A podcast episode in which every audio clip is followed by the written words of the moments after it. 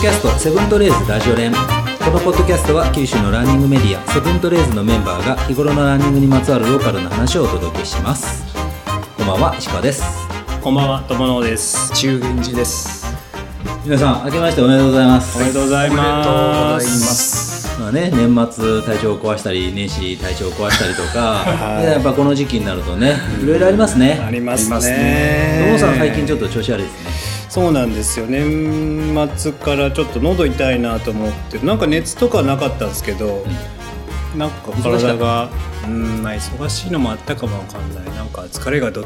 と出こちれゃだっったてのか。ね年末年。始は割と儲け時っていうかねね、まあ、ね、年末がやっぱ忙しくて、年末ねオーダー多くて。うまあなんか、まあそれまあ関係な年末いと思うけど年始結構コーヒー飲むもんねやっぱり、まあね。やっぱ尋常じゃないスピードでなくなったようちも家におるしね。おるおるおるしやっぱり人が来るじゃないですあか、ーでちょっとコーヒー飲むって言ったらみんなあじゃあちょっと呼ばれますみたいな感じやかそうら、ね、みんなで飲むから、ね、すごいなくなる。あうーんなるで、ほど持っていくにもいいしね、コーヒーね。そううね、ん。まあでも、ちょっと一息つきました。ようやくちょっと良くなってきてまあ明日ぐらいからはまあ練習できるかなという感じですジュエ君どうですかもう同じ感じですね。なんか悪かったね。うん悪ジかュったエ君風邪ひくの珍しくないそう、なんか気が抜けたんでしょうね、年末で。年末で抜けたの年末そう、そのグルダン最後、29日でしたっけ、ううん。あ、8かな、うんやった後からなんか調子悪くなって。そう。忘年会終わった後くらいから悪いから、そうそうそう。え、俺ちゃんと風邪治ってたのに、移してないよなって結構思った。うん、いやいやいや、多分の違うと思うんなでんすかやっぱ気が抜けるんだよねちょっとなうんか、ん、なんか加藤さんが書いてましたよ。うんあの、そう。普段気が張ってる人はう、ん年末とかで、ふって抜けた瞬間に体調悪くなるみたいな。あそれああるるよね。気持ち的なものってあるよね。あるかもしれないですけど。まあでもまあね、あの、1月も5日明ければ平常運転ですから、はい皆さん頑張っていきましょう。はいありがとうございますはい。では今日のゲストです。はい、うん僕らのあの、何でもないトークではございませ ん。 何でもない、ないトークのメンバーですけど、ではないですけど、あの、今日はちゃんとゲストをお迎えしております。はいえー今日のゲストは吉田日香くんです。よろしくお願いします。日香くんは、あの、僕らのグルランに、えー参加してえーくれているランナーなんですけど、日香くんどのぐらいから僕らのグルランに参加してますかグルランはどうですかね夏だよ。ねまだ夏だったよね。裸足で走って。裸足で走ってた時なので。だって始めたのが去年の夏でしょうんグでルラン自体を。そうそう今そ年うの僕らがね、そうグルだランねやったのが夏で、今年の夏に僕いつも遅れ気味で行くじゃないですか、はい。そしたら、その裸足で走って、めちゃめちゃいい姿勢で走ってる人がいて、ホームがいいもんね。そうそうそうそう、うわ、こいつなんやと思ってたら、んグレランのとこでピューって一緒にピューって入ってて、えーと。ああ、俺らのグランクルーみたいな。そうそうそう そう、マジかと思って。そう、ホームがいいんだよ。綺麗なんよね。あの、平田さんをそう、彷彿させるーようさあ、な似、てますね。軽やかなあのめちゃくちゃ雰囲気ありますよホームでね。そうなんですね。で、わらあちなんだよね。そうそうそう。いや、わらあち履く人は普通じゃないからね、やっぱりね。その時は、わらしじゃなくて、本当に裸足だったんですよ。そうですね。裸足で行って、ついてるナスさんを履くみたいそなう。そうそうそう余計普通じゃないですかね。うん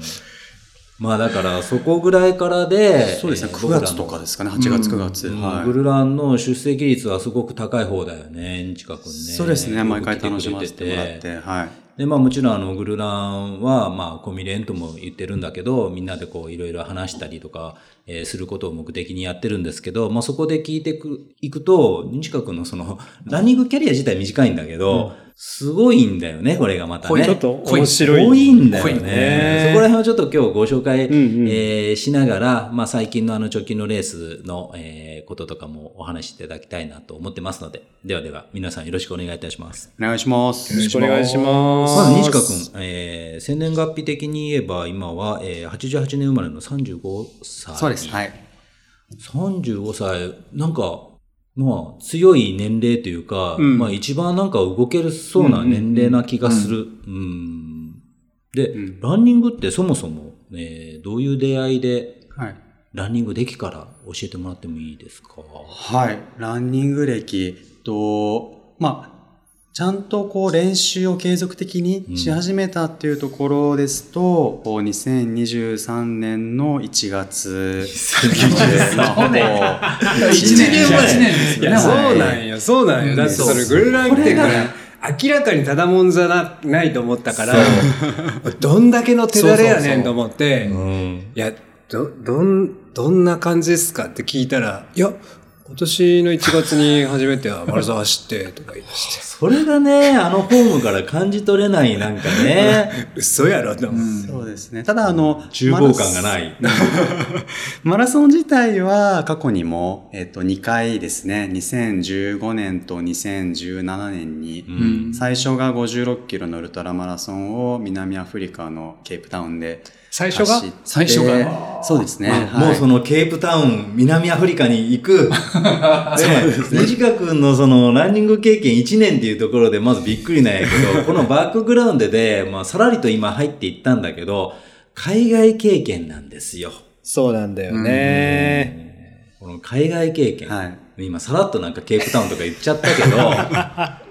ね、最初のマラソンがそうですね。あの、南アフリカのそのトゥオーシャンズマラソンっていう、えっと、インド洋と大西洋をんどっちも見ながら走るっていう56キロの一応ウルトラマラソンうーん。に、えー参加しました。当時、あの、青年海外協力隊というプログラムで、えっと、ザンビアっていう、まあ、国ですね。アフリカの、まあ、東南部といいますか、まあ、東アフリカのうん。あるザンビアに2年間住んでいて、うんえーその時に、まあその時一緒にいた、まあスポーツ仲間といいますか、うん。と出ようかって言てやっぱりさ、そのそう最初いうのに、その、行く人は、それなりに、その、健康な人だよね、もちろん。そうですね。海外赴任してね、2年間頑張らないといけないっていうぐらいだから、はいはい。そうですね。年齢も近しい感じの。いや、年齢はもう、あの、20ちょっとぐらいの人もいれば、もう40過ぎた人もいますし、ただその青年海外協力隊っていう観点ですと、その、合格するためには、そういう健康診断であったりとか、うんそういう心心身の健康も一応基準には入っていて、うんそそりれゃそうだよねが基準で落とされる人も、特にアフリカ地域はうんうん。多いのあで、そやっっぱり、あの、うん、健康的な人が多いうんですし、やっぱそれなりにメンタルも強い人がやっぱり多いですね、アフリカに行くっていうので。まあ、そこで赴任中に、はいい。えーいろいろコミュニティみたいのがあって、みんなで出ようかっていう感じだったんですかそうですね、はい。当時向こうでフットサルのコミュニティが、あの、ありまして。あ、そういうスポーツする時間とかはあるんだ。そうですね、もう全然あの、土日はフリーですので、で、僕はルサカという首都にいて、えーまあ、他にも首都にあのいっぱい日本人がたくさん当時200人ぐらいいたんですけれどあ、も、そんなにいるのそうなんですよ。あの、ボランティアだけじゃなくて日系の企業であったりそとっかかそっか NPO、NGO とかがいて、まあ自然とこう日本人コミュニティみたいな感じで毎週集まってフットサルをしていて、うん。で、そのフットサルメンバー自体はみんなサッカーすごい弱かったんですけど、まあただ運動はすごい好きで。うんで弱かったって、現地の人たちとシェアするのそうです、そうです。もう現地の人たちただもんじゃないでしょすごいです、現地のもうさ向こうの人たち裸足で試合出たりするんですけど、もうもうなんか30対0とか。 イメージできるもん。 イメージでき るもんね。もう、そうですね。まあ、ルサカという土地自体が標高が1000メートルぐらいあるので、あ、そんぐらいあるんだ。まあ肺活量も多分違うとかもあるんでしょうけども、やっぱ全然動きがもう、はい、違うなっていうのがなあんりかま足した。に、あのー、球がひっついてそうやね。30対0。うんはい。ああ、じゃあまあ、そう、そこで。そうですね。はい。でも楽しかったですね。はい。標高1000メートルのところにこう赴任して、すぐその、動けるものそうですね。当時は特にこう、何か息苦しいとか。 ?1000 ぐらいじゃ変わらないのか。うーん、多分、そんなに感じなかったですね。はい。あでも1000ぐらいだったら、もうこっちで言えば90ぐらいうんの感じだから、そこまでないか。うんうん。そえ、うですねも、不倫中に2000とか上がるときあるのもっといや高いところに行くとそか。んなになかったですね。そこまで高い山もルサザンビア自体はなくて、はい、で、も、上はケニアでしょそうですね、ケニアとか、まあ、タンザニアがあるので、まあ、あの、キリマンジャロっていうでっかい山とかうんはありますね。うーんじゃあその55キロのウルトラマラソン、どうだったんですか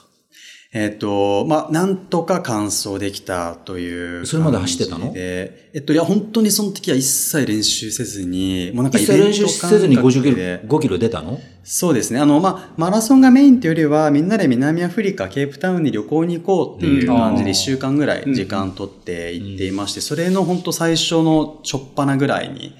マラソンがあって、まあ、本当なんかは若気の至りじゃないですけども、まあ、なんとかなんじゃないかっていう感じで、もうシューズもなので、ランニングシューズ持ってなかったので、もう普通の、あの、ビームスとかで売ってるシューズで走って、っもちろん靴下も普通の靴下みたいな。もう本当に全部、全部もう普通の。これロードですかロードです。ロードです。はい、ロードです。はい、気温は気温はめちゃくちゃ暑かったと思います、。ね、めちゃめちゃ暑かって、はい、その、普通の靴で、普通の靴下で55キロって言ったら、辛そう辛いですね。かつ結構表、あの、高低差もアップダウンも確かあって、で、うん、ちょっとどんぐらいだったか記録は残ってないですけども。だって足ムレムレでしょうんですね。全部そうやけど。はい。まあ気候的になったら結構乾燥してるので、走りやすくはあるんですけども、はい。で、えっと、56キロですね。うん、走って、制限時間が確か7時間で、走ったのが、もう本当7時間ギリギリぐらいのタイムで。いや、でももう本当終盤は足引きずりながら、本当他の選手にももう頑張れって言ってもらったりとか、途中でこう、まあ、エイドじゃないですけども、そういう、あの、シップ貼ってもらったりとか、スプレーかけてくれたりとか、そういうところにもよりながら、本当なんとか完走したという感じで、はい。ですね。なので、もう終わって、次の日とかは観光がそのあったんですけども、うん、もう僕はもう一切歩けなくて、車椅子が、 そこまで、ツアー、ツアーだったので、そのツアーの大きいバスに車椅子があって、たまたま、で、その車椅子に乗って、向こうの動物園とか行って、こうペンギンと同じ目線の高さで、 ペンギンを見るみたいなことがあったりとか、あと、希望峰っていう観光スポットは、あの、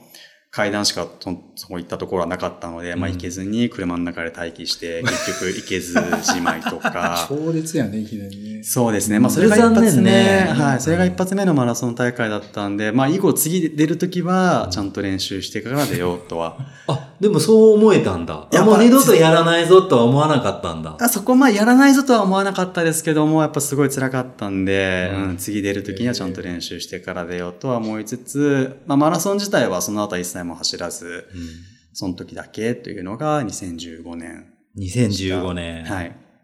やっぱ綺麗だった景色は。めちゃくちゃ綺麗でしたね。今でもこう結構鮮明に覚えてますね。うん、こう南アフリカのケープタウンの街並みもすごいいいですし、うん、まあその、まあ、インド洋と大西洋、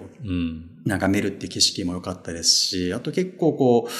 ゴツゴツしたこう岩とか、なんかそういう崖とかもたくさんあって、で、そういうのもすごいこう良かったので、またちょっとリベンジしたいなというのは、ね。いや、南アフリカのあの景色すごいよね、なんかね。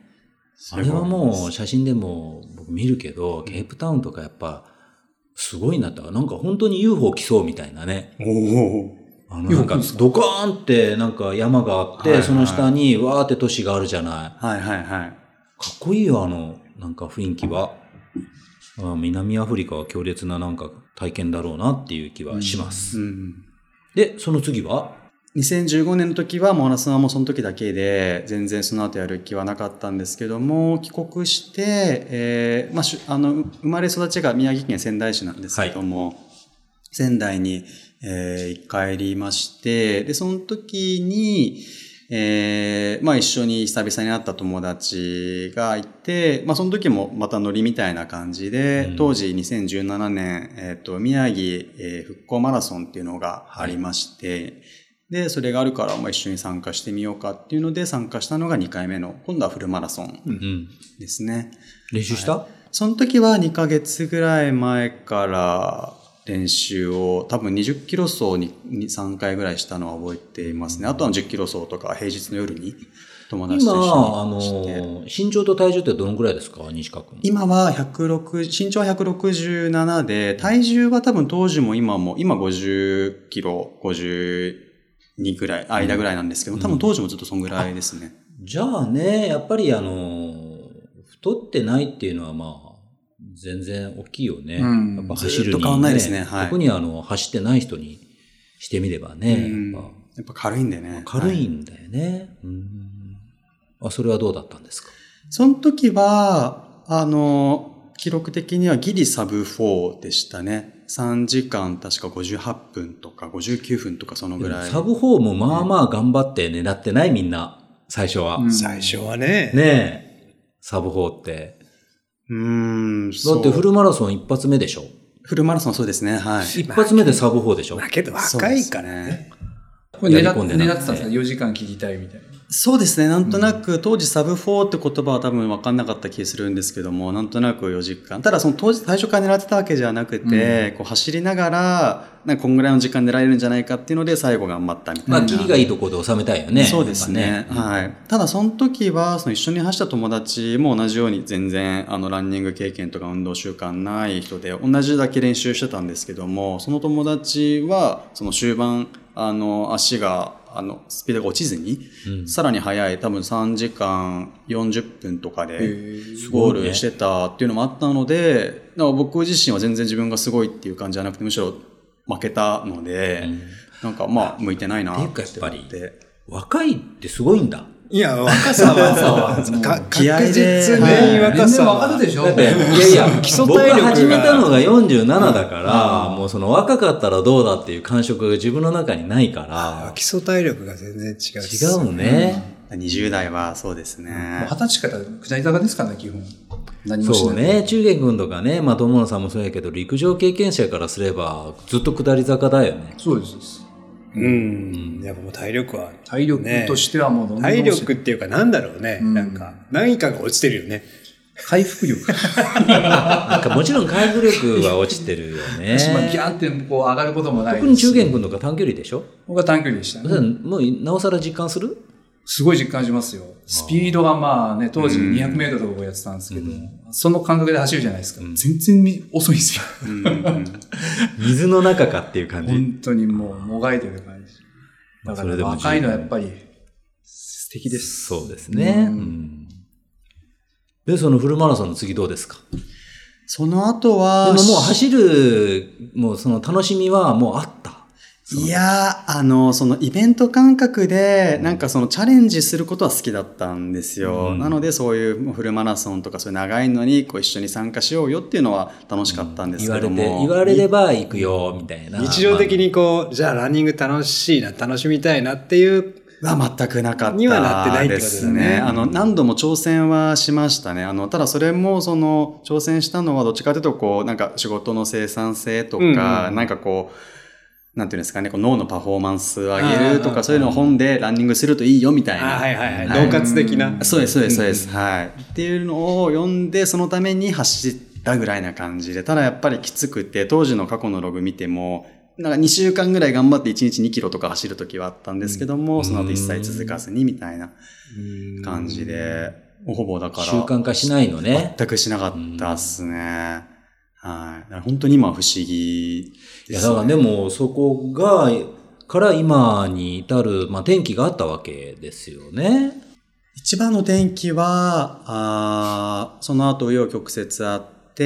えータンザニアに2010 2023年の末に出張で、はい。えー長期出張で3ヶ月間行っていまして、その時にキリマンジャロマラソンというのに参加しまして、まあ、それが今に直接的につながってるかなっていうのがありますね。友さん、キリマンジャロですよ。いいね、コーヒー豆しか使ったことないと思うけど、うん現地に行ってるんですよ。行きた い。キリマンですね。キリマン。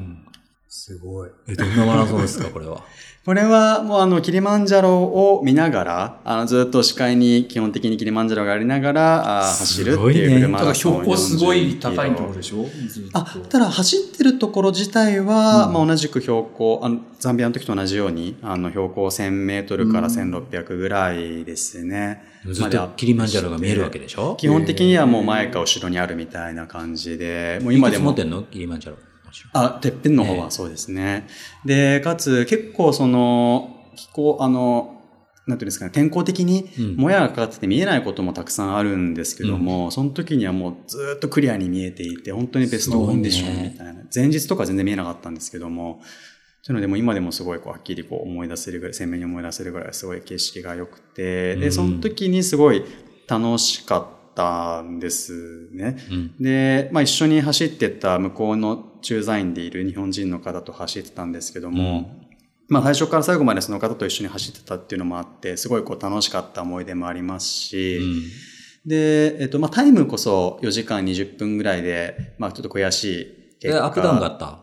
えっと、に600アップぐらいですかね。まあ、あーちょっとだけあるぐらいな感じで。まあただめちゃくちゃ暑かったっていうのもやっぱあるんですけども、うんまあ夏だったので、ただそのすごい楽しかったっていうのと、あの、なんかいろいろ調べてみたら、そのキリマンジャロを登るトレイルの大会もあるっていう、そのキリマンジャロウルトラトレイルっていうのが74キロですかね、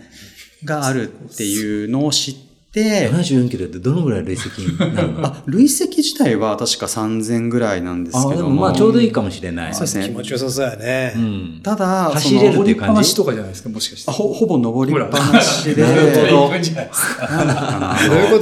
とだからずっとこう、ウィーって上がって右肩上がりなんじゃないですか。そうですね、あの、確かスタートが1600キロとかで標高ほが、で、4000何百まで上がっ そうて、かなのーでずっと峠沿いみたいな感じずか。っとキリマンジャロをこう、こう多分回りながらこう登っていなくるみほたいなど。感じですね。で、参加者も20名までしか参加できないような。そんな20名。はい。まあなんかどう先行してるのかちょっとわからないんですけどもう、んまあかなり厳しいまあでよも限られっていたう人しか。 4000とか行ったら走れるちょっとね、高山病だってそうなるんでですね。ねはい4000まで上がればね。っていうのを出たいなっていうのがあ思ったんですね、その時なるほに。ど今度機会あったらそれ出たいなって思ってたら、やっぱり70何キロで、かつトレイルってなると、ロードに換算したら多分100キロぐらいは走れないといけないよなっていうのが、そうねその時点で頭にあって、ただやっぱその出たいっていう気持ちが強かったので、えー帰ってからも、うん。帰国してからもランニングを続けるようになって、その100キロマラソンを出るっていうのを当面の目標に。なるほど。練習そをこ始でめたのがもう、今に至るモチベーションを維持そうですしね続けてるわけだよね。はい。これ年に1回年に1回ですね。はい。9月かな、確か。はい。まあでも今まだね、出てない。そうですね。はい。まあそれに向けて、まあ、えー総力を身につけるということで持続するっていうはい。モチベーションになったと。そうです。はい。うん。なるほど。そこがターニングポイントなんだね。はい。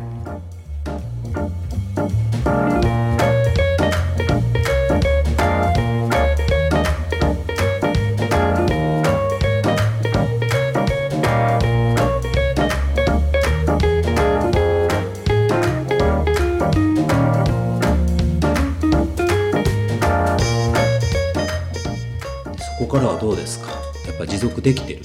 そうですね。そこからはもうずーっともう走り、基本的には週5ぐらいで走り続けて、ね、今までその、はい2キロ走るのも12週間しか続かなかったものがそれをモチベーションとは言いながらもそこまで走れるようになるんだね。そうですね。やっぱりこう、それまでは、その、走ることは全然楽しいと思わなかったですし、あくまでそのマラス、なんかそその時だけのこう、イベント感覚だったんですけども、やっぱりこう、次これ出たいっていうのがこれまでなかったので、うんやっぱそういう目標ができたのが大きいかなっていうのと、あと、まあ、これはちょっと仮説ですけども、あの、帰国してから最初にやったことの一つで、あの、ランニングフォームの、まあ、レッスンみたいなものに参加して、そこでフォームの解析であったりとかアドバイスをうんもらったんですね。うんで、その時に結構、その、かなりそのブレーキがかかるフォームになってますよっていうのを、うんあの、まあ、データとともに指摘してもらって、それでフォームを変えて、もしかしたらその走ることに、走りやすくなったみたいなのが、改善できたの多分そうですね。あの、まあ、同じ機械はその後使ってないですけども、あの、後日また別であの、アシックスのランメトリックスはい。使って走るようになったんですけども、それもスコア最初は60ぐらいだったんですけども、今は。スコアが出るのそれって。出ますスコアねちっちゃいやつつけるんですよ。そうです。ちょっと信憑性わかんないですけども、まあでもそうですね、60ぐらいだったのが今は90とか、あの、一番いい時で、っていうぐらいまで上がったそれのはで、、どんもんさんと中元くんはやったことありますか見たことないです。ないですやかってる人、使ってる人はいますね、知り合い。本当うん。そうえ腰に、腰につけるんですよ。あ、ほん背な骨んかいろいろあるよね。うんガミンもあるよね、なんか。あります。ポットが、ちっちゃいポットがあって。それこそなんかお二人すごいそういうの好きそうだけど。まあけど、まあそれやるともうね、なんかもう、ハマっちゃいとととらわれそうですねなんかんそううんもあうでもあそれ聞きますね、あはいでも、それつけても、それが指導してくれるわけじゃないでしょ一応だけどアドアドバイスうはん結構細かいく、や、フォームが出るんですよ。すあの、骨、なんていうの、線の、あね、そうですはい線はいの、こういうやつでこの人のフォームはいっていうのが出て棒人間みたいな本当にその人のそう。やってみたい、俺。なんか貸し出しとかなかったかななんかあ っ俺が教えちゃうよ。そうやってみたい、それやってみたい、ちょっこのと。ラジオ越しで、ちょっと、ひょこ言語化してほしいんですけども、ちょっとや待っってくてださい、みたね。いなあのこうだこうっいてフォう。ーム悪いの分かってるもん、自たそ分うそうそがう。。で、理想のフォームと今のあなたのフォームをこうやって見比べさせてくれるんですあ俺やってみたい、これ。よ。見たいでしょ、自分のフォーもム。うでたらめ悪いと思うから、本当に。まあ、それ改善できるとは思えないけど、あ、そんなのがあるんだ。そうですね。で、かなり細かくあの教えてくれて、ただ、あの先ほど、あの、友野さんもおっしゃってたみたいに、結構周りでは、あの、逆にそれで続かなくなっちゃった方もいたりして、うんやっぱそそうなのん、だ点数がなかなか上がんなくなるんですよ。そうすると、なんかいくら走ってなるほどうもん、全然この向上しない感じみたいなうん感じになってしまって、つまんなくなって、それは疲れ90る何本でもすごくないですかそれ 100, 100っていうか100に近づく方がいいってことあそうですそうですあーはいじゃあ、じゃあすごい優秀な。 まあ、それはすごいよ。うんまあ、けど、ある意味、こら、その、スコアとかがある、出ると、うんまあ、それが結局正解うんになっちゃうじゃない、一つの正解があるわけでしょそれって。うんうんそうなるのは僕は面白くないですよね。うん人それぞれにやっぱりね、正解があっていいと思うんで。うんでもそれ、ちょっと平田さんにつけたくないですかつけたいな。他の人のやつ見てみたいですね。ねこっそりつけてからねもう、こっそりいね何週目か、今 週。いや、今の集会平田さんにつけた40.4とら、か言って98%とかなるかもしれないよ、やっぱ。そうそうそうそう。案外。集会ごとに教えてあげたいよ。今。あ、そんなの分かるの遠隔 知らんけで。ど。いや、遠隔で 今今は。 80点とかね。わかんないかもしれないですけど。まあでもそうですね。あくまでこれは6が定義する、まあ理想のなんか走り方だけそうそうまあけどあで、るよね人によってそれはあると思うい違うと思う。まあでも参考にはすごいなるかまあなでもそれ参で考になね、パーセンテージが上がったということは、まあその定義だけで言えば改善したということですよね。そうですね。はうい。んけどやっぱその、いや多分走れるようになったから楽しいっていうのがあるよね、うん多分ね。そうですね。はい。もちろんまあそれはあるようんね。絶対ある。効率いい橋になってるからね。そうそうそういくら走っても。うん楽に走れたら楽に走れる楽しいでももんやっぱりね身体的に走れる、その、身体だったんじゃないですかそうですね。それは正直あるかなとは思いますね。例えば、あの、心拍数ですね。あの、安静時心拍は昔からずっと最低が40とかね、も42うスとポか。ーツ指導って言われるやつしょ。そうですね。もう昔健からもう何もしてない時からで、健康診断で毎回その、激しいスポーツされてますかというふうに聞かれるような。なんかちっちゃい頃からやってたわけではない。水泳とかやってた水泳とかいや、あの、やってなくて、ただ、その、小学校とか中学生の時のシャトルランは、すごい得意だった、あじゃあもうですそねもそも、心配なんか特になんかそのスポーツに打ち込んだとかないんですかはなく、あの、サッカーとか、あの、小学生の時に1年間やってたりはしてたんですけども、それも別にずっとベンチ温めるだけで、あのすごい下手だった んで。やっぱりあるんだと思う。これ先はポテンシャルだね。そうですね。うんそれは心天的配な。昨僕も僕も40何歩でした。あんたも一応僕もそう、そそううやって、な何もずっと言われてました。何もしてないのに。あの、いわゆる石川さんはスポーツ心臓と言われるものですけど、何かやられてましたかっていうのは、割と言われて ます。なんかここでちょっとどうしたしてきたね。まあだから、まあ負けだにから47ぐらいから始めても、まあ、ちょっとなんかいけるんじゃないですか なるほど。まあであるんもです、ねそれは、なん、スポーツをやってたら必然的そうなんのその陸あー上やっをちっぱちゃすい時ごからいやってやったら。ぱ鍛えたる人はなりますねうん陸上、水泳特に水泳が水泳は、あそうなんだん心配が強くなるから。うん心配が強いってことなのその、平常時が下要がっすてるるにってことは。循環機能が高いですよ、うん。持久力はどうだったんですか持久力は、その、それまであんまり測る機会がなかったので、まあ、そのシャトルランですかね、は、まあ、毎回最後の数人ぐらい、まあ、最後の一人にはならなかったですけども、うん最後の数人ぐらいまでは残っていたのと、なんか漠然と周りの人よりも、なんか体力はあるなっていう感じは、例えば他の運動をしてても、こう、全然自分は息上がってないのに周りの人が息上がっていて、うんなんでこんな息上がるんだろうみたいな。のとか、なんか漠然とはありましたね。ただなんかそれをきっかけにこう走ろうとか、なんか持久系のスポーツやろうとはならなかったんですけども、なんとなく向いてる気は今考えれば、はい。やってたらね、すごいことになってたかもしれないですよね。そうね。それこそそうね、かもし1れないで月すのねね、1日2日は、あの、駅伝に盛り上がりましたけうどん、まあそこら辺走ってる人になったかもね。ねそうですね。はい。まあ、持久力とあともう一つが、あ、心心配ともう一つが、その肺活量ですね。これも、あの、小学生の時に合唱部入っていて、結構その声量が大きかったので、あの、毎回その女性パートとの境目といいますか、一番その釣られやすいパートところうんうんうんに自分がいて、そのだ男側にこう自分の声を出して、こあーう釣られないように、みたいなそうそ感じで。の役割。はい。結結構構でもいい声してるんだいやよいね、や西声が川くん声ね。がありがとうございまあすもうー腹から出てる感じのそうそうそう、声があねんまりなんか大きなリアクションがないのに、しっかり声が出てる感じ。声でかいとは、はい、言われますね。で、当時は、あの、心配、心えっ、と、肺活量を測る機会はなかったんですけども、まあ、最近、あの、アクシオンでしたっけ、に行って、その持久力測定した時に、えっと、5000かなっていうのが出て、確か平均的な30代の男性が3000から4000ぐらいですってよいうふうねにうん言われて、結構なんか、すなごかいねなかいないですよっそていうれってふうにあ言の、われゴて。ム手袋をこう膨らまして、頭にかぶって、ブンブンブンブン、あの、えー膨らましてパーンっていうぐらいできるのかな。いや、どうなんでしょう。 パンマにかわかんなんか芸人いるじゃない。芸人いるじゃわかない。りましたねねえ、全ゴム手然わかる袋を、うーって膨らまし、で、こうやっててでしょパンってね頭にかぶして、それから、ふんふんふんふんってやって、パーンっていう群までやるやつ。いや、見たことない。あれだって相当な肺活量いるでしょ、うんちょっとどあこまであ行くる、かあるよ、 ゴム手 袋。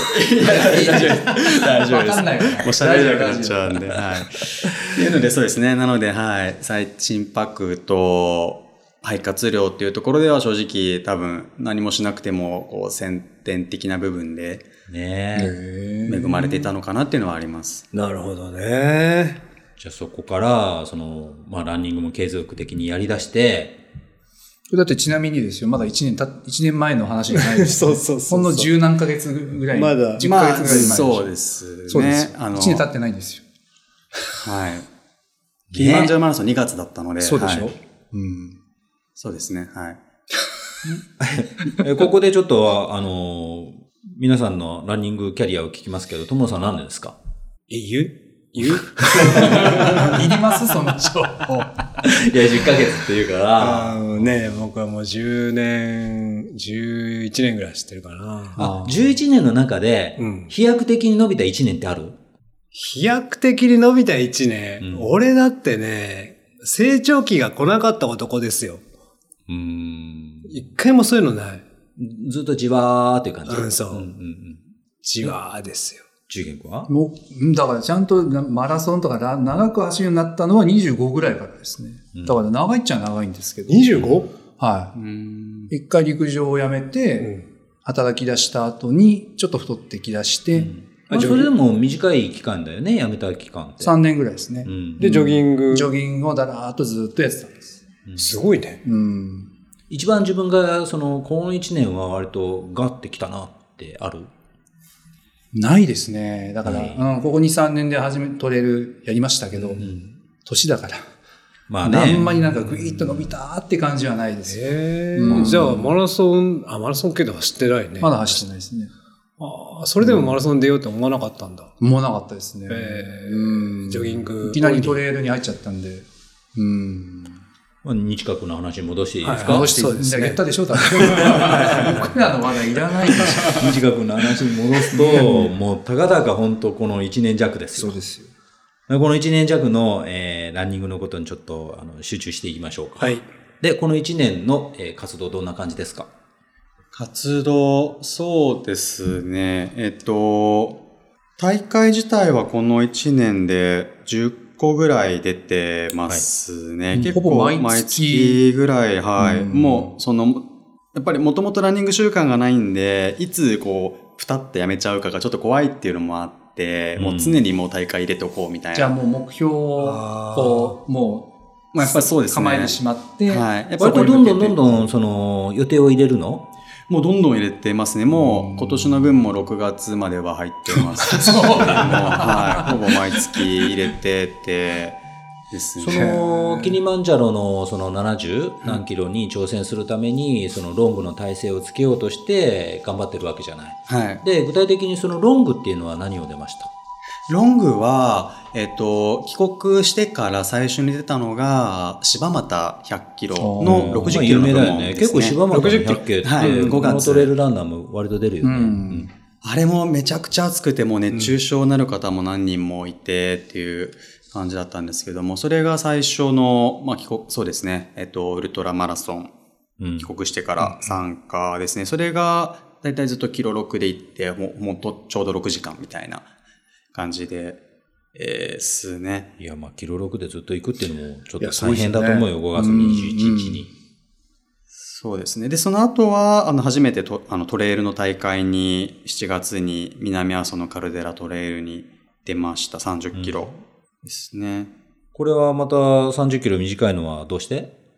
これは、朝走りたかったっていうぐらい。初めてのトレイルトレイルですねはい、レー初スめてのトレイルで、なんかたまたまたま申し込めたのがこれだったみたいな感じうんうんなるで、この夏は確かこの30が一番長かったんですよ、カルデラトレイルは。まあ、とはいえよ。これ結果がいいね、結構。13位。ねそうですね。 243、もう20人中の13。5%、5%ですいよ。や、ごいじゃん上位いやいや、ないよ。俺たちだったらないよ。ないないい。ない。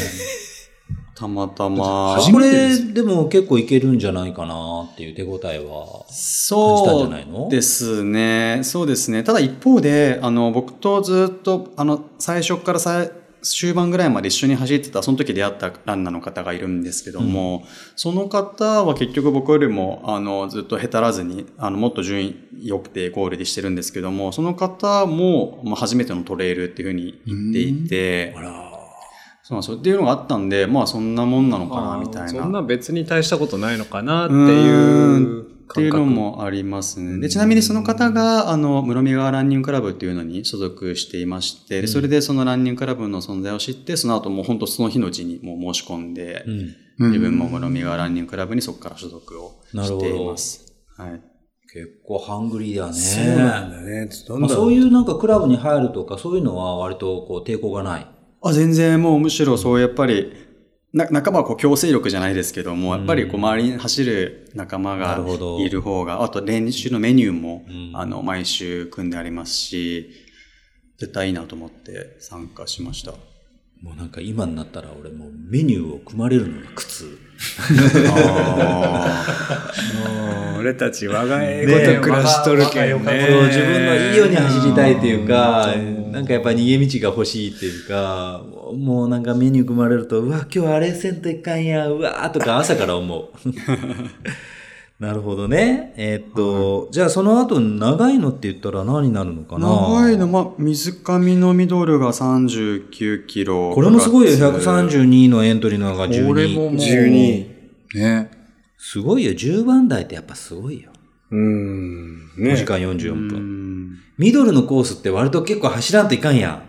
そうですね。ねえ、 あの林道。だからロングの人もミドルに入った途端みんな歩くじゃん。あのずっと上りを。ううん、最初のですね。はいあれ、はい走れた最初はそうですね。ずっと走ってましたあね。そこからスタートやったら走れるのか。まあ、最初だったらね、うんいけるかもしれないです。あれでもきつかったよね。あれはもそ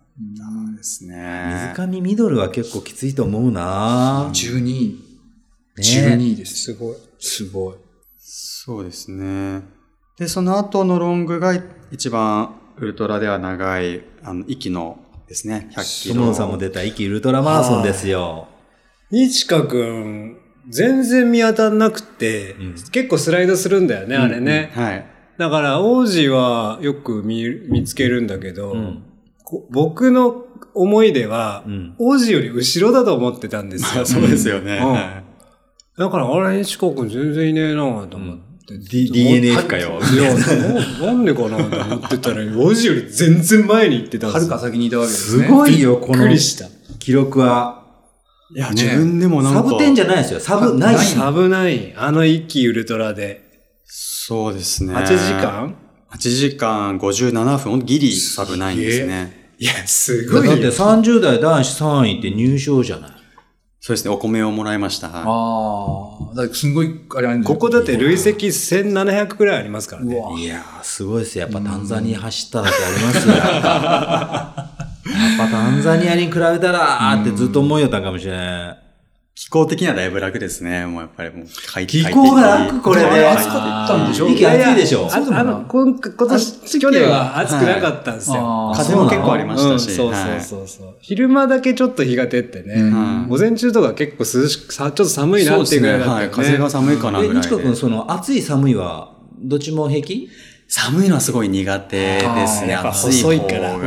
いからねが脂肪がねいいですね。暑いのはやっぱ得意。いける。うん、そうですね。まず寒いとそもそも外に出ようって気にあんまならないので、暑いともう本当もう半袖半ズボン、なんかもうパジャマじゃないですけども、うんもう起きてそのまま走りに行けるんで。わかる。わ。はい。やっぱ夏いいですねい。や、この一気ウルトラ、すごいと思いますよ。いや、すごかった。だからこれ本当にすご1い年ね、足らずでうん、一気ウルトラでサブナインっていうのは、いや、本当にすごいよ。これすごい。実質半年ぐらいのなもんですよ。本当いや自分でもちょっとわかんマないですね。なんこでれいけたのか。靴はアルトラ履いたんだったっけえっと、ティンプですね。はい、アルトラのティンプというシューズあ、で。ティンプでこれ息走った。そうです。はい。それはなんか考えてティンブルしたのいや、あの、60、その最初に出た60キロもティンプで出ていてあー、まあ自分の中でこう多分、なんかこうマッチする感覚があったんでしょうね、多分。はい。レールシューズでね。はい。もうだからもう俺そのそティンこはブル持もってう、ないしかもね、ザザゲンッ君ク、持っザてックる。から、あ、トレランザックはそ背負ってましたね。 はい。これちょっとでも100キロ完で全もにトレランスタイルだわかんね。ないんで、どんぐらいいるのか、はい。まあ栄養、あの、蛍光色も結構ちゃんと持って。うん。はいそれは、あの、基地と出た。そうですね割とあのしょってかなりたことはうん、そうですね。自分としてはすごく栄養補給がうまくいったかなとは思ってます。うんはい。まあ自分のタイミングでね、取れますかいらやね。聞いたらね、びっくりするぐらい取ってた。ああ。量うんかなり、はい。もう30分おきに。それは何その体が干して取ってたのその知識的に取らなくちゃいけないって言った決めたルールがあったの ?30 分おきっていうのは。 30分おきは、いや、何かで知識的ですね。あー何かで見て、ね、やっぱ、ど日川君割とこう、なんか、ちゃんと考えたことを遂行するっていうか、まあ頭がいいというか、まあちょっとね、インテリっぽいもん ね。ぽいじゃないです か。ぽいじゃない。インテリ。はいはい。ぽいとか言わじゃなないい。。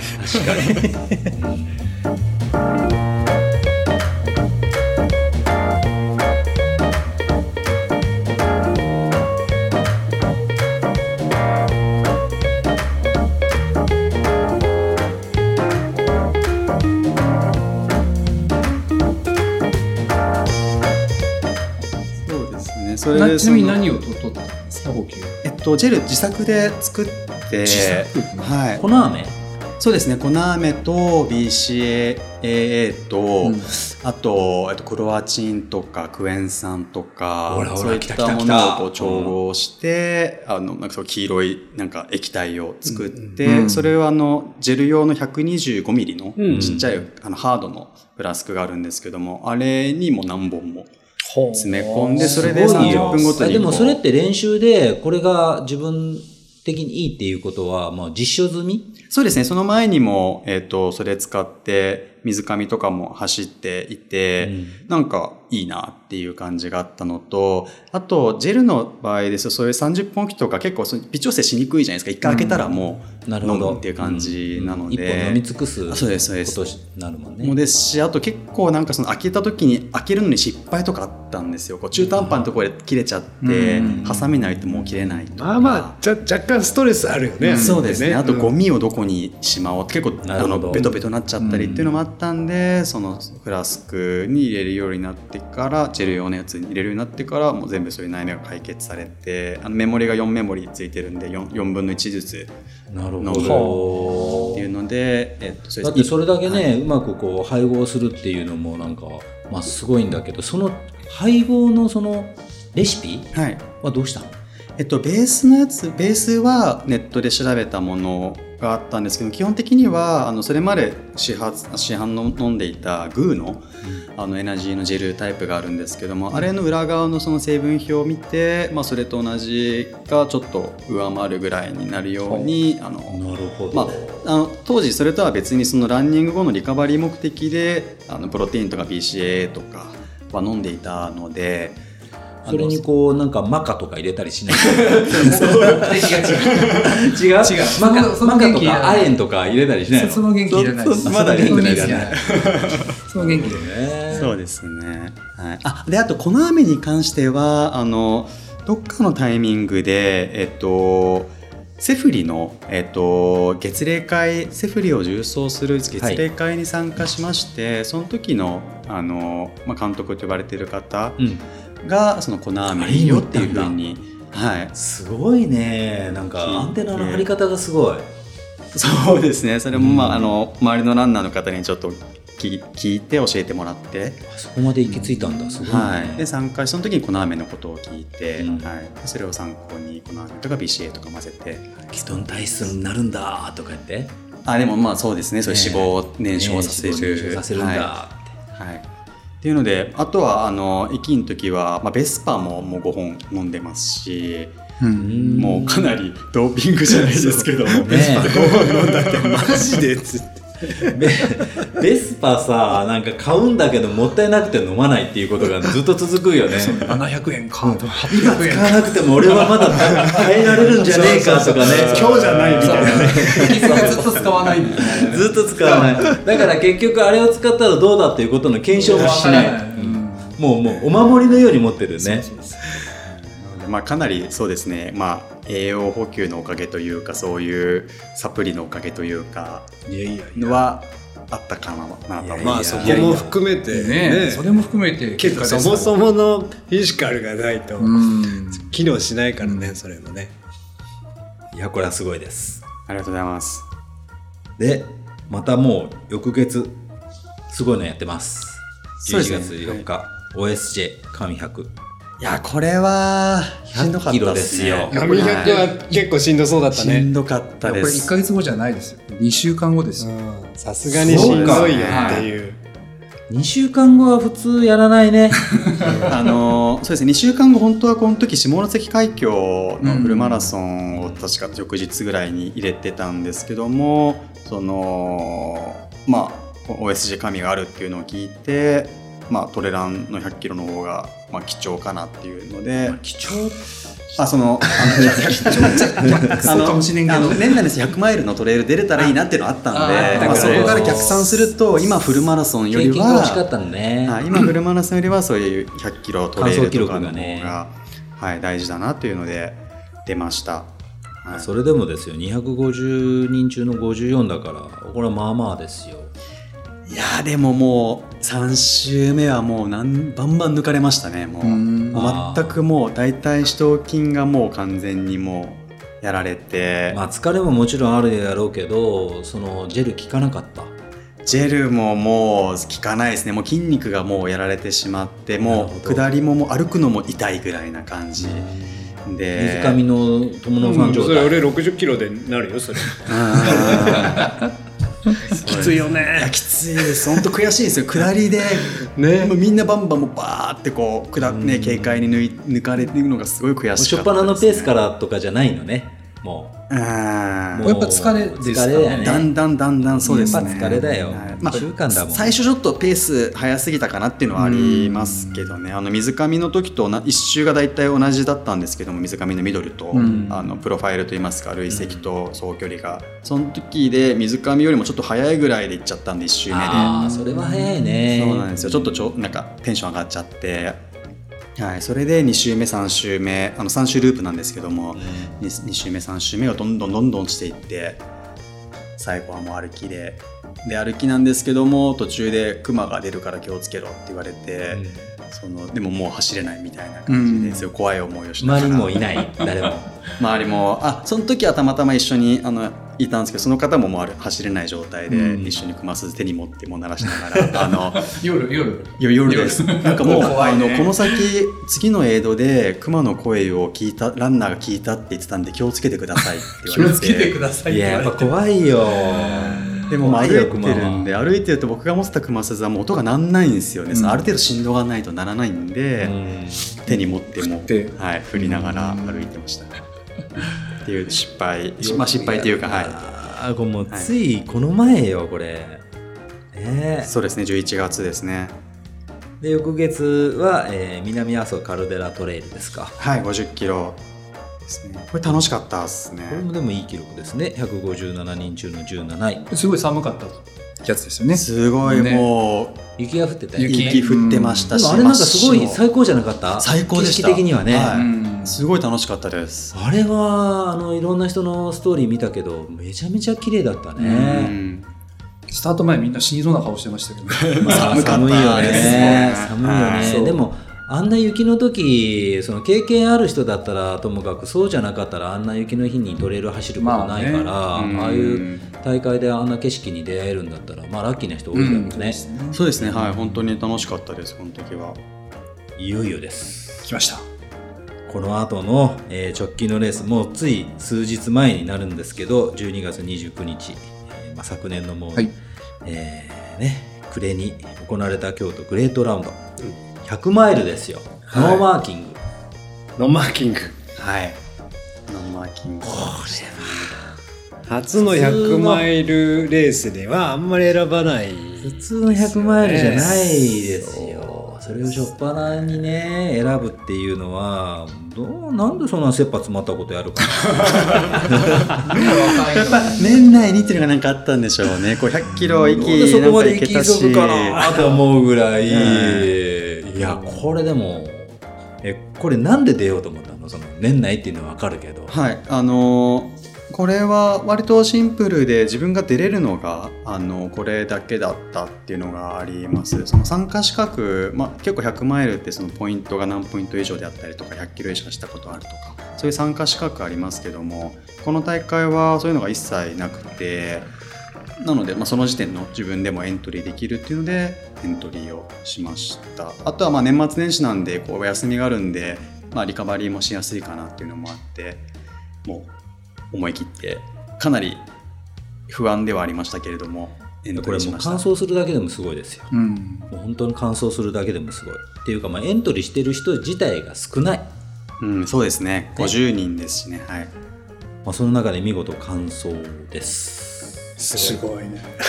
ありがとうございまなんすと12位で完走です30時間26分100マイル30時間っていう記録もすごくないいや、すごいっす。あのね、コースマーキングがあったところで大体まあ35時間とかさ、うん一般的な時間ってそうじゃないなのに全くノーマーキングで30時間はすごいと思うんだけどなんでこんなに短い時間で完走できたのいやもうやっぱり制限時間が31時間っていうふうにこの大会はなっているのででかつ途中の関門で結構落ちてしまうんですね、うんっていうのもあったんでもう常にこう時間を意識しながら走ってったからですねなのでもうほぼ歩いて、まあ、坂道は歩いてましたけども、うん坂道以外はもう全部走ってそれでギリギリだったかそこにやっぱりみんな飛び込まないといけないでしょだからまあ、周りに一緒にこうルートファイティングやってくれるような人たちはいたんですかそうですねあの、まあ、僕自身は結構あの10回ぐらい多分ロストをしたんですけども、ただ後半は割とそういうたまたま他の方がいて、あのかつその思想会もこの大会あったので、うん思想会に参加された方であったりとかあるいは京都ご出身の方で普段走ってる方だったりとなるほかそういった方とたまたまその要所要所でご一緒することがあって、まあ、それであのついていかせてもらってっそうねていうのはありますね。そういうところがあるとちょっと楽ができるよね、うん自分一人よりもね、はいまあ、それにしてもですよやっぱすごいのとあの日川君のあのインスタ見てた時にあの大会側が、えー完走者は11人ぐらいじゃないかっていうことで11個しか完走証を作ってないみたいなそうですはいニュースがあったんだよね。 そうです。はい。なんかあれってどういうことなのそのそのエントリーリストを見て多分11人ぐらいかなーって向こうが見越してたってことえっと、そうですね、もともとあの主催者のタグタグゾーさん、えーご自身がそのボイシーとかで発信していたのうが、んあのもともと20%ぐらいの乾燥率になるように、その制限時間とかうんルートを作っているっていうのがあって、うんで、まあ、50人うん定員なので、えー、大体まあ多くても10人かなというところで、まあ、実際、一昨年は乾燥者が確か7人か8人うんなんですけども、ただ今年はあの、まあ、天候が、えー、と安定していて気温も10度ぐらいまで日中は上がったんですね、うんあのここれまではもう比叡山とか雪だったんですけども、っていうのもあって多分今年は11に行けちゃうんじゃないかっていうのでなるほど盾を11個事前に用意していた。でそれすごをいです日川君がその、えー投稿でいや自分は12人目になってやるみたいな投そ稿をうですねしてたんで、おお燃えてるなと思ってたけ ど本当に12人目にすゴごいーよねルするところがす ごい。そうですね あのその感想の盾は後日送っていただけるみたいで、 はい、すごいよね本当に12人目にゴールするっていうのがい本や当しんどかったですね。本当本当最後の最後の30キロは辛かったですね。ーこれあの辛さ的にはいろいろあると思うんだけどまず寒さどうでした寒さはえっとエイド以外は大丈夫でした。あなるほどあエイのド以外、エイドが寒かった。エイドがもうあの途中で亀岡というあのドロップ、えーえードロップバッグですね、あのもらえるところが88キロ地点にあって事前に結構毎年寒いよとは聞いてたんですけども、うんそこがもうあの電気ストーブとかあるんですけども、本当寒くてあのもう今でも思い出したら凍えるぐらいのうわもう寒いな手に持辛いっねたもうコーヒーあそのあのカップに入れたコーヒーがもう震えでもうもう飛び散っちゃうぐらいもう寒くてそんな寒いのそれはもう下手したら低体温になるいやね本当みんな寒い寒い戻ってこないね体温がって言ねいながらはいでもうそのストーブの周りにみんな集まなっんてで風が吹くの気温がそこだけいやうそうです標か高が高ねいといや標高全然高くないです、うんもう全く高くないもう川沿いなんですよもうああ、風河が抜け原るんにだ。あってあまあその川沿いのコースも寒いんなでんすかけど例もいっぱいそうだしね そういう寒 いなだから京都だからやっぱそうね例もたくさんいるよ亀岡うるよおるよ本あおる当おる。いやそこはめちゃくちゃ寒かったですけどそれ以外は走ってる時はむしろちょうどいいぐらいでしたねあの本当長袖1の1枚でちょうどいいぐらいな感じでした、身体的にはどうでした100マイルの距離っていうののその間はいろい具体ろありまし的たにも100マイル自体はそこまでなんか意外といけたなっていうのはありまして100キロ超えた時点でも全然足残っていてちょっと自分でも不思議なんですけどもこれまでは出た大会どれもその終盤はもう足が大体首都筋を中心にうんもう痛くなって失速して下りも歩くしかできなかったんですけどもこの大会とその前の大会ぐらいからは一切そういうのがなくなって今回もほぼそういう大体いやもうそれはレベルが上がったんじゃないのなんかその姿勢なのかテクニックなのかわかんないですけどもななんかわかんないですけどもそういった点でのその疲労とかは全然なくて全然いけるなと思っいてやレベルが上がったんだと思うな眠気とかはなか眠った気もなかったですね眠気もその初めてそのセフリーの重曹でオーバーナイトのあのやったんですけどもその時から3回ややってますけども1回もまだその眠いとか胃腸障害とかはない胃腸は強い方なんだ、みたいですねずっとお腹はそうですねでもそのジェル以外に、えーどういうものを食べてたのジェル以外はいろいろ持ってきたんですけれども結局摂取したのはジェルとあとエイドのお餅とか、うんあの八つ橋とか、そういったものだけですね。お腹空かなかったもうもうやっぱり30分にもうもう時計で常にこうセットして30分ごとにアラームかけてやってたんで多分それで。よっぽど合うんですね、それはね。ね合うんでしょうねでもジェルもず常にっと飲んでたら飲めなくなるじゃ炭水化物摂取してるんでなはいなるほいでもそれ飲めるんだねずーっと同じ味ですねだから一切として味変もせずにど。飽きもせ ず、ちょっと。飽きもせえずでもちょっとそれ飲ませてもらいたい、ね。切れ気るのまずだったりして。よく飲めんなマジでこんなの飲んでんだって感じ鼻水じゃんみたいなね ねえすごいですね、その時代。ねそうですね売れるんちゃいますあでも俺もこの飴のあの、まあ、今生産、ね、中止になりましたけどあのジェル飲んでたけど、この飴の味は割と好き、あれいいでって言います分ねベースでしょ、そうですね、はい甘すぎちょっなといのながんか多分いいですね。はい酸っぱいっていうか酸味も少し感じられるような、はいまあはい甘ったるい甘ったるすぎないみたいな感じだよね、あれね、うん飲みやすいです、僕もあれ結構好きなんだけどね飽きないですねうんこう歯痛くなったり最後にでもあの2本だけ持って行っていいって各エイドでねなってたよありねましたね。いやすごいな他の辛さって何かありましたじゃん他の辛さはもう後半30分のとこの辛さが2つありまして、まあ、1つがその、まあ、さっきちょっと肉体的なところ大丈夫だったって言ったんですけども、うん30キロ地点ぐらいから、えっと、かなり肉体的にも辛くてなんでかって言いますとそれまでは全然いけてたんですけどもそのだんだん終盤になるにつれてその制限時間が近づいてくるんではいもう無理しないといけないなっていう風になってくるんですね。もう関門は終わっ途中の関門は終わってて最後のゴールの関門。と一番最後の関門がゴール1個前のエイドのところが最終関門でそこで皆さん落ちるんですそれけども何キロ地点？それが134とうんかそんぐらいですね、なので30キロ手前ですね、でその1個前のそのエイドの段階で、えっと、もうこの先もう走り続けないと絶対もう間に合わないなという状況だったんですね本来は朝4時ぐらいにその1個前のエイドにつけたかったのが5時についちゃって、 1時間遅れたらだいぶ違う、ね、 1時間遅れたらやばいっていうのとあとそこから先そのエイド間が、えっと、19キロ全部労働なんですようんで、えー労働をひたすらその走り続けないといけないっていうのでそのロード走ったので多分だいぶ足が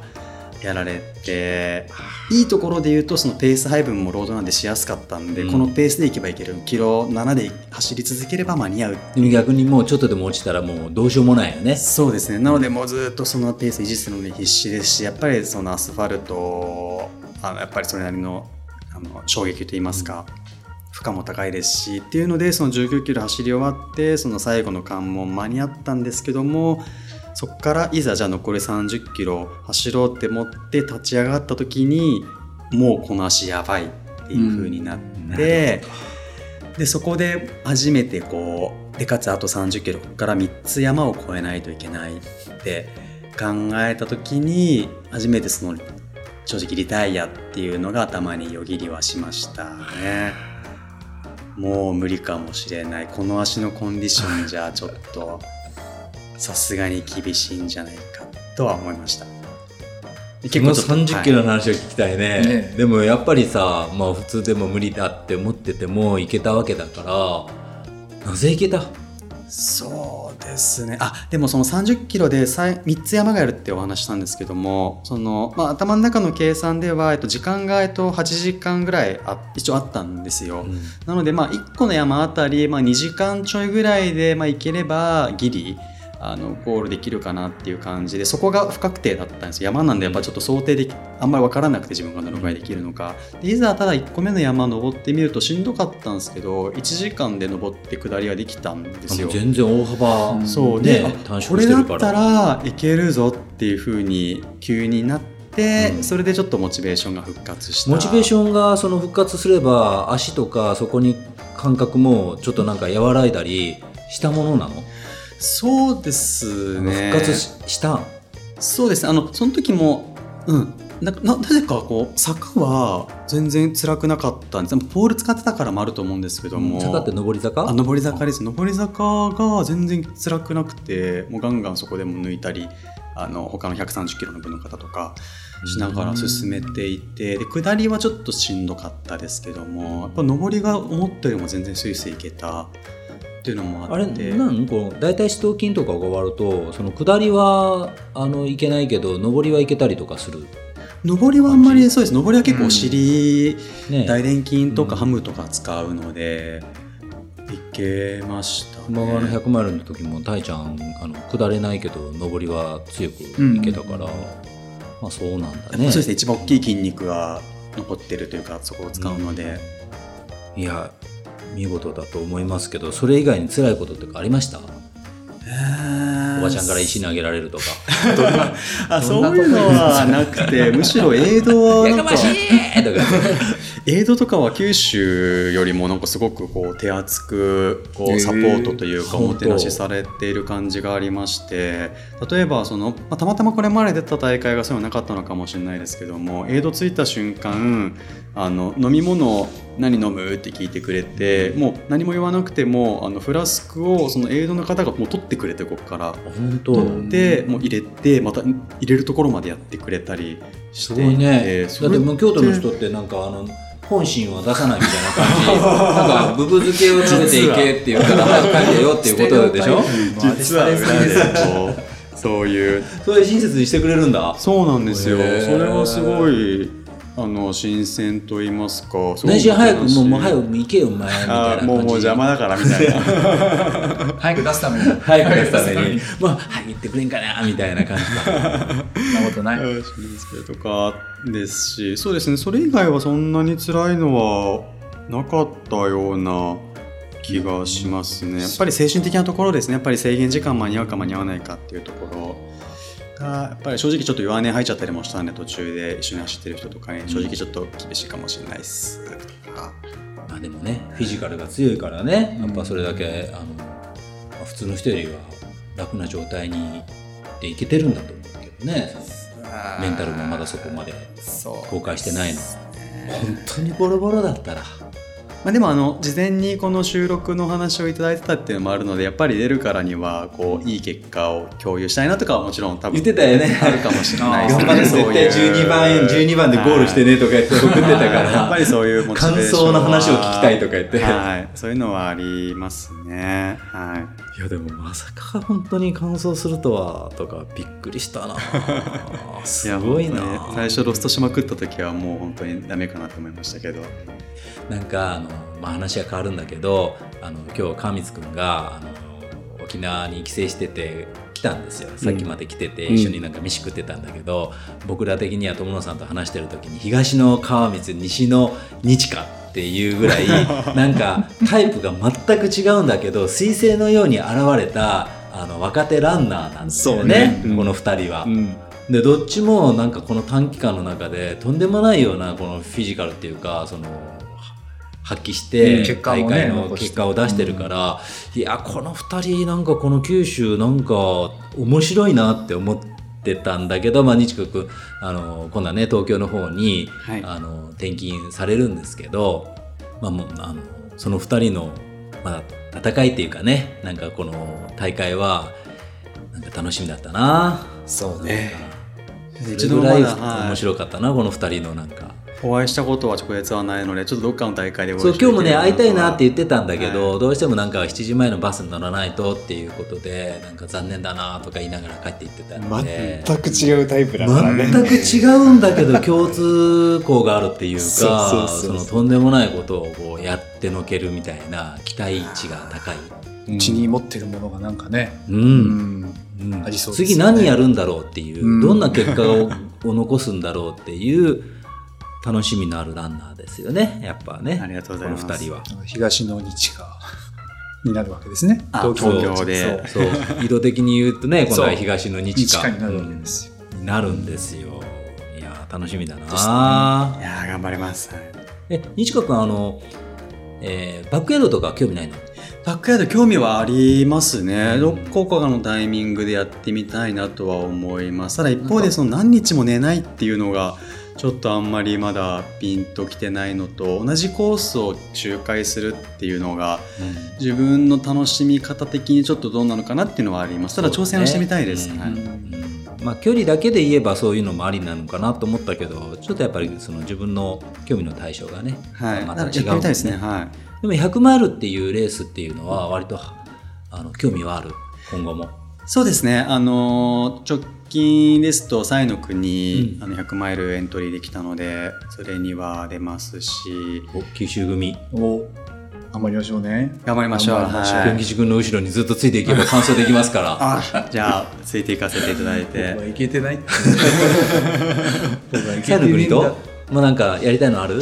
そうですね100マイルで言いますとあとは、まあ、丹波もあの、まあ、川光さんが挑戦されて丹波行丹くいやあのまだエントリーはしてないですけども、まあ、興味はあるかなっていうのとレイクビワとかどうです視か野に入れてるんだレイクビはもうそうですね興味はありますけどもあと今はあのディープジャパンウルトラですかね、あれちょっと面白そうアドベンチャー感と言いますやっかぱえげつないのに興味があるね。 あれ行きたいです えねげ目つないね線でもがやっぱ目線がちょっ全と部景色とかね、その大会じゃないといけないようなそうですとねころですもんね、はいそういうところが好きなんじゃないですか。こういうの出てみたいですディープジャパンは僕ら的にもまだ未知やね。道よくわかんないね。ですねうん本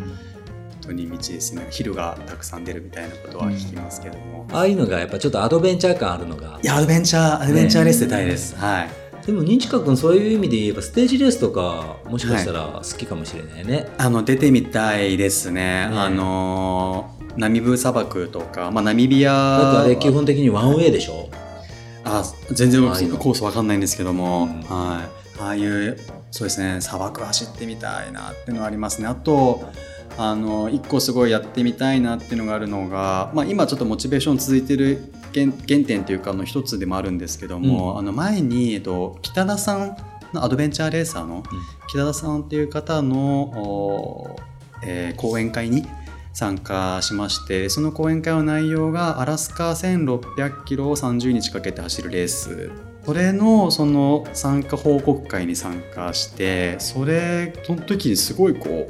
感動したというかなんかもう涙出るぐらいでぐらいのこう衝撃というかうん本当なんかドキュメンタリードラマ見てるようなすごい大阪の方でした。北田さんあそうですねそは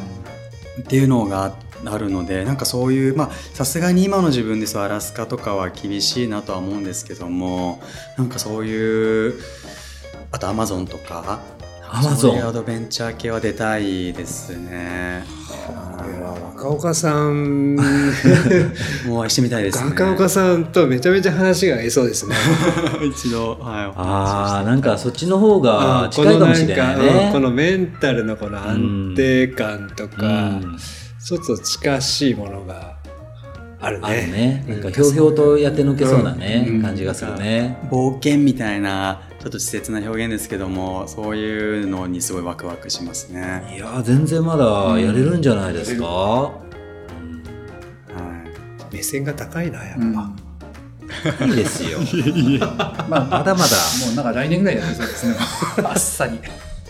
いやでもやっぱりそうですねこうちょっと無理かなって思ってもやっぱりエントリーするのが大事かなってもう100マイルの時もやっぱり思いました、結構周りからその走り切ったこともですけどもそもそもやっぱこんぐらいこんだけのキャリアしかないのにエントリーしたことがすごいっていうふうに結構言われたりするので、やっぱある程度のこう思い切ってこう出てみようっていう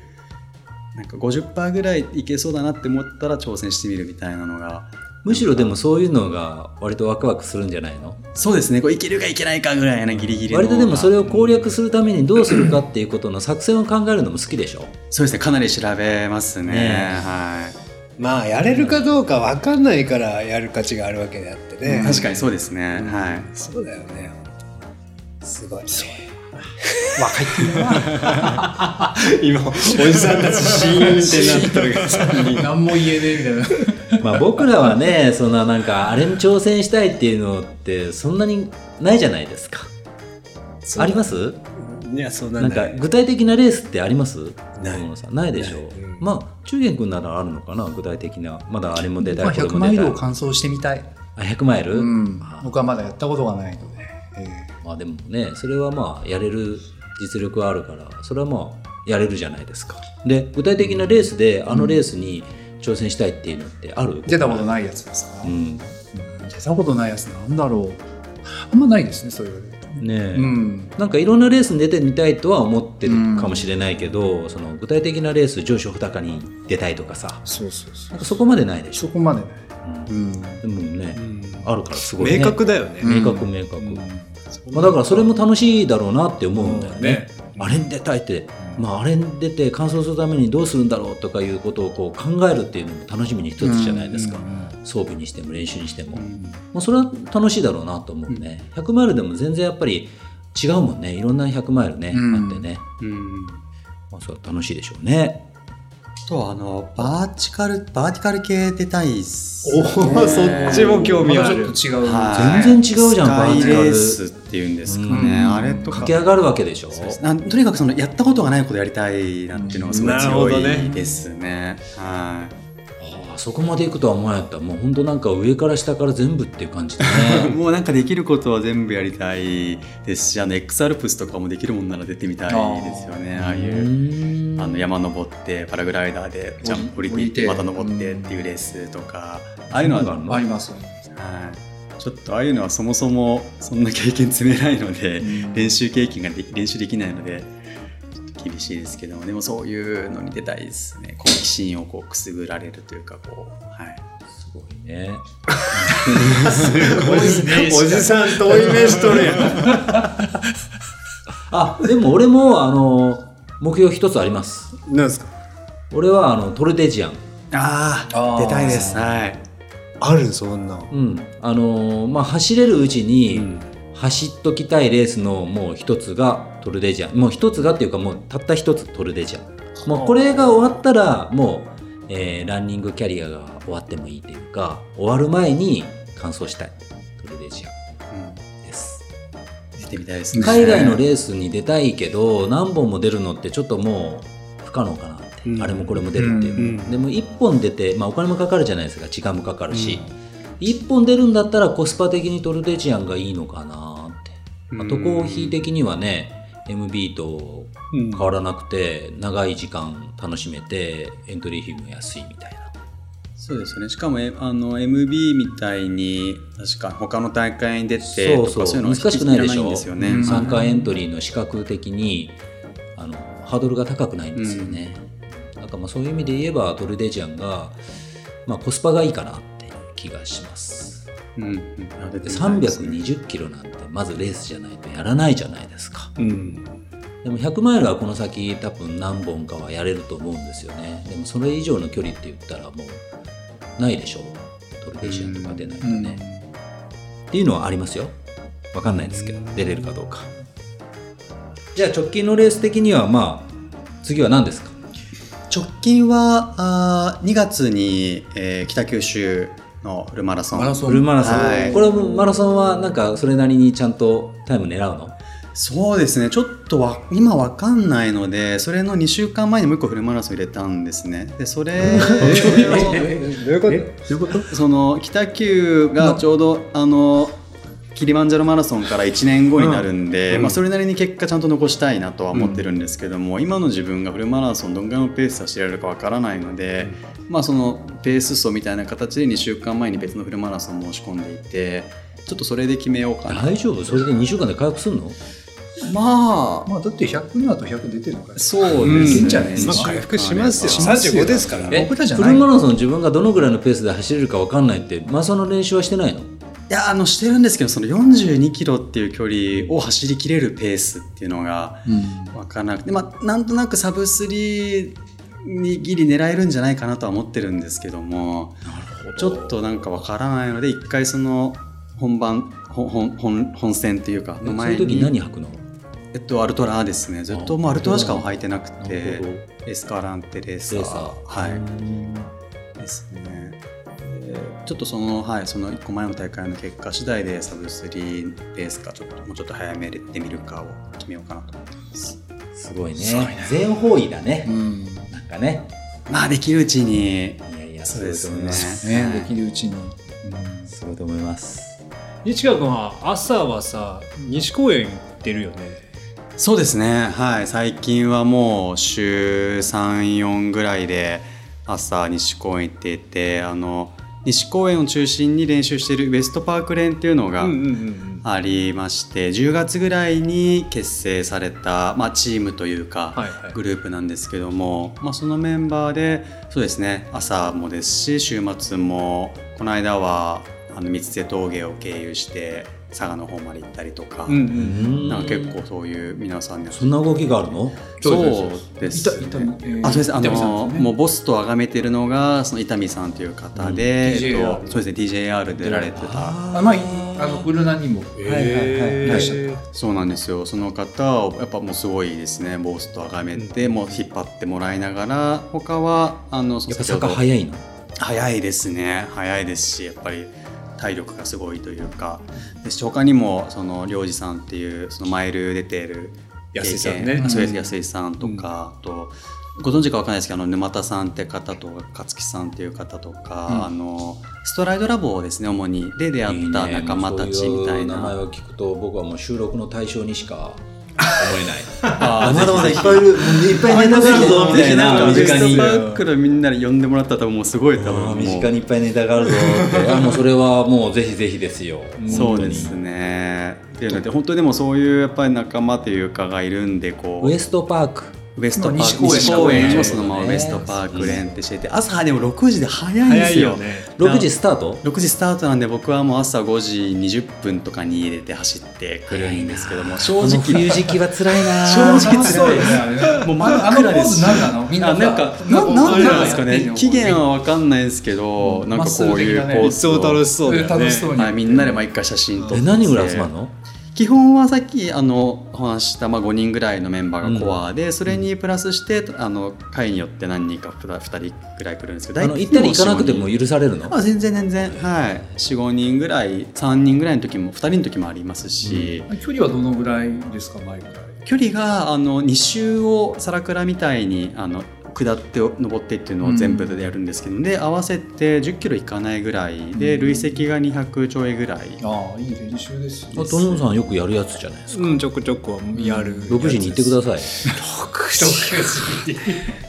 朝大体もう朝起きてストラバ見たら大体あのポーズそうそうみんなかもらこう俺してのる朝が始まるんですよなるほどまたやってるわそう、やからみんなもこうやって。こう何それ腕曲げいてや前にグッてやるやつこうこうちょっとまっすぐこういう仲間何なそうでのすあれなんていうのなちょっと期限は分かんないですけどパワー的な確かにパワーですね。はいっていうのが結構ねみんな強いいや人本た当ちにがそうなねりますよね刺激的ですねやっぱりいろんなところで経験ある方が。安井さんとかね関東のね方々はいうマイちルの結構でねメジャーなレース結構出られてますそうもんですねやっぱそこでかなり教えていただきましたねそう御嶽とか、はい、O- OMM の経験ある方とかもいるのでうんそう伊丹さんとかそうですけど、は旅さん TJR ですね。そう伊丹さんはその九州の方ではないんですよねい、もともと今単身赴任そうですね。あのもともと関東の方であのチーム100マイルあに所チーム100属して多分はいはいがっつりやられていて、でこっちに転勤で、今はい、単身赴任で。えー最近ですか俺はやっぱ出てもらわない本と当いやいやこれはグルガニもいらっしゃいましたよね。ああ、そうですね。一あの回いらっ一しゃい回来てまはい呼びまししたょうね。はい、博多不当の方に博多そうそう、ははいいお呼び博多しましょう確かものすごい能ある高爪を隠すタイプの方ですねじゃに。いや、もう見たらもう足すごかったですから。あ本当、うん隠せてない隠せてない。全然隠せてな輝い。きがまマジですか TJ 選手の足はすごいっすよ。えあのー、言ってよいや佐世保にも西田なんて方いらっしゃるんですけど、うんまあ、やっぱねトルクが違うなんか走りのねうん太いよねなんいやかもうちょっと言ってほしかったうね、ん言ってほしかったな TJR TJR って言いながらまあでもそんな自分からねおっしゃるようなタイプじゃないとう思う、ん、うん一回頑張って言ってみようかぜひぜひはい。言ってください明日今この時期はね、 まだまだ始まっても暗いですか らね。ねえ暗いよね終わっても暗いんでまだ。熟睡してるわ俺でもそこかこらの時期のその6時に行くってなるのはちょっと辛いっすよ相当強くなりますよ、本当うんいろんな意味で、ねでそのまま出社されてるみたいで他のメンバーは お風呂はあの、まあ、家に帰るメンバーもいますけども、そのまま行ってその会社にシャワーがあるとか、うんあるいは会社の近くのジムに行っはて、そこでシャワー浴びるであったりとかそういった形でやってるみたいでじゃあすごいね近日中にウエストパークいですよちょえっとはいチームウエストパークなんなんなまあんウエでスしたトっパーク連っていうふうにもあーう我々はもうちょっとラジオ連帯ウエス一トパー番クサウスパーク連やりましょう よパークレイやらないかんねマ ジで本ねやんないといけないですねね当にやんないとサウスパークいいでですよいやめちゃいいね、うんうんはい、木曜日は朝はウエストパークに来て夜は大堀でセブントレイルズのグルランでっていう形でなるほどですね、はいありがとうございなまるすほど充実しております。これ関東に行ったらチーム100マイルにもしかしたらなるかもしれない C100 行くじゃない C100 は一応エントリーをしてるんですよ。あのちょうど今日エントリーして。あ、そうなんだ。これはラジオでアピールしないと入れてくださいって。はいあの結構志望動機とかちゃんと書かないといけなくてこれ言っとった方がいいようん聞いてらっしゃるかも多分誰か聞いてるかもしれない誰か聞いてるねくださってるかもしれないので。いや本当にもう西川君入れたらなんかセブントレーズで何回か取り上げ取り上げてくれるかもみたいな、いや千百行ってほしいよ、うんねえそうですねちょっとまだ結果は来てないのでドキドキですけどもすごいねでもああいうところに入ったらやっぱ意識から高くなっていくから、そうですねまあ意識がね結果いろんなものにねその現れるだろうね、はい本当にいろんな方にお会いできるのがモチベーションンがね高くなるよねそうですねはいあとそのともさんとかにもお会いできたらやっぱりねなんかはあいの情報ってすごい貴重だなと思う、はいなんかその方がやったいろんな情報たくさんの経験値ってい本当うのそうをだよ聞くだけでもすごい価値があるだからコミュニティってその情報を得る場所としてあのすごい重要だなって思うね、ううんんいや本当そう思いますね生の声はねはいそうですねいや応援してますよ楽しみほんありがとうござ います楽しみ ねちょっとまた、はい、報告いたします。羽ばたきそうで楽しみです、はい。感動しました。いやーいや西川さんすごいんですよ、本当やっぱだからね1月でも10で終わっ行ってしまうから東京に、うんね。なのでもう本当今が収録のベストタイムそうやったありねがとうございました。も本う当に呼んで来いていたただだいきましたて。最初出会った時からこいつはと思ったけど、うん やっぱすごかったねすごいよかったね来てくれてくれなんね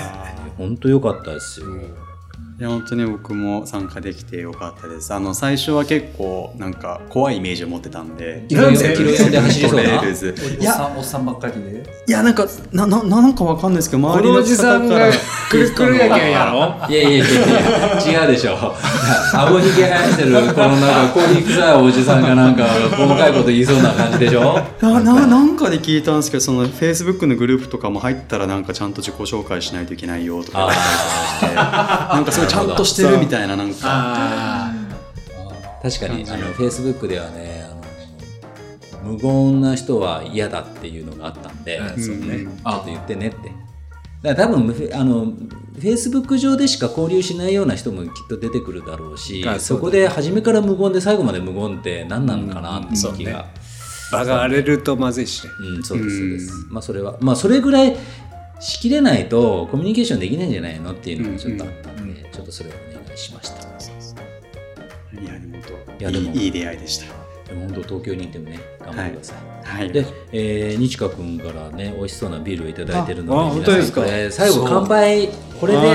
乾杯しましょうよ。はい。ありがとうございまはい、すぜひあのまあ京都グレートラウンド走ってきたということであの大津のあのビールですね近江麦酒というところのすごい小さいブリュワリ千ーで切りの、ますかあてあるありますあります、おはい、あら。さすがにビールで三つ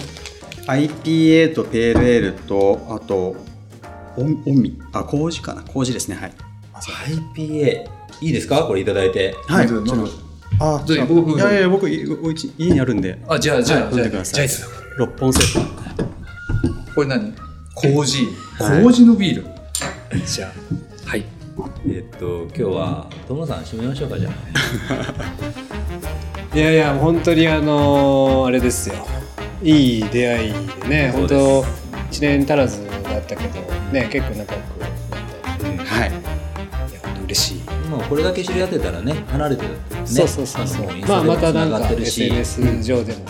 ねお付き合いできるし、はい帰ってきた時にまたグルナにねね。そうですね僕らがはいはい僕らも向こうに行く時があるかもしれないし、何いやーぜひぜひはいまた会いましょうはい、また、はい、再開をお願いします。はい楽しみにして、はい、楽しみにしましょう、乾杯乾乾杯杯。お疲れ様ですお疲れ様ですおめでとうありがとうございまお疲れ様すで。したまっ本当ですか。うまい。マジうまいまだ飲んでないんで。で、これ、これが麹。え IPA うまっなんだこれ皆さん IPA が好きもう好きですから、IPA がね好きですなんか一応ワイングラスで飲むといいよって書いてます。あここじゃれたもんがないんです香りがねあ香りがね香りがそっちの方がはい温度が上がると香りがより鮮明にゆっくりと香りの変化を楽しんでみてねって。だからなんかこういう手のあのビールって冷やしすぎない方がいいっていうねあ、そうなんでそれすね。何パーこれ5点。ちなみにそのコージエールはサバ寿司と合うっていうふうに書いてまさすすが大津だ。 6.5 6点ね。 なんか冷やしすぎるとあの匂いがうん、そうそれはそう。一何番でなもっちゃうから、うん何でもそうです。そうだよねあ、いろいろあるんだね。あうまいねこれうまいこれ一本1000円ぐらいするんじゃないのするよ。高いでしょ。 1200円ぐらいするいやギリしないぐらい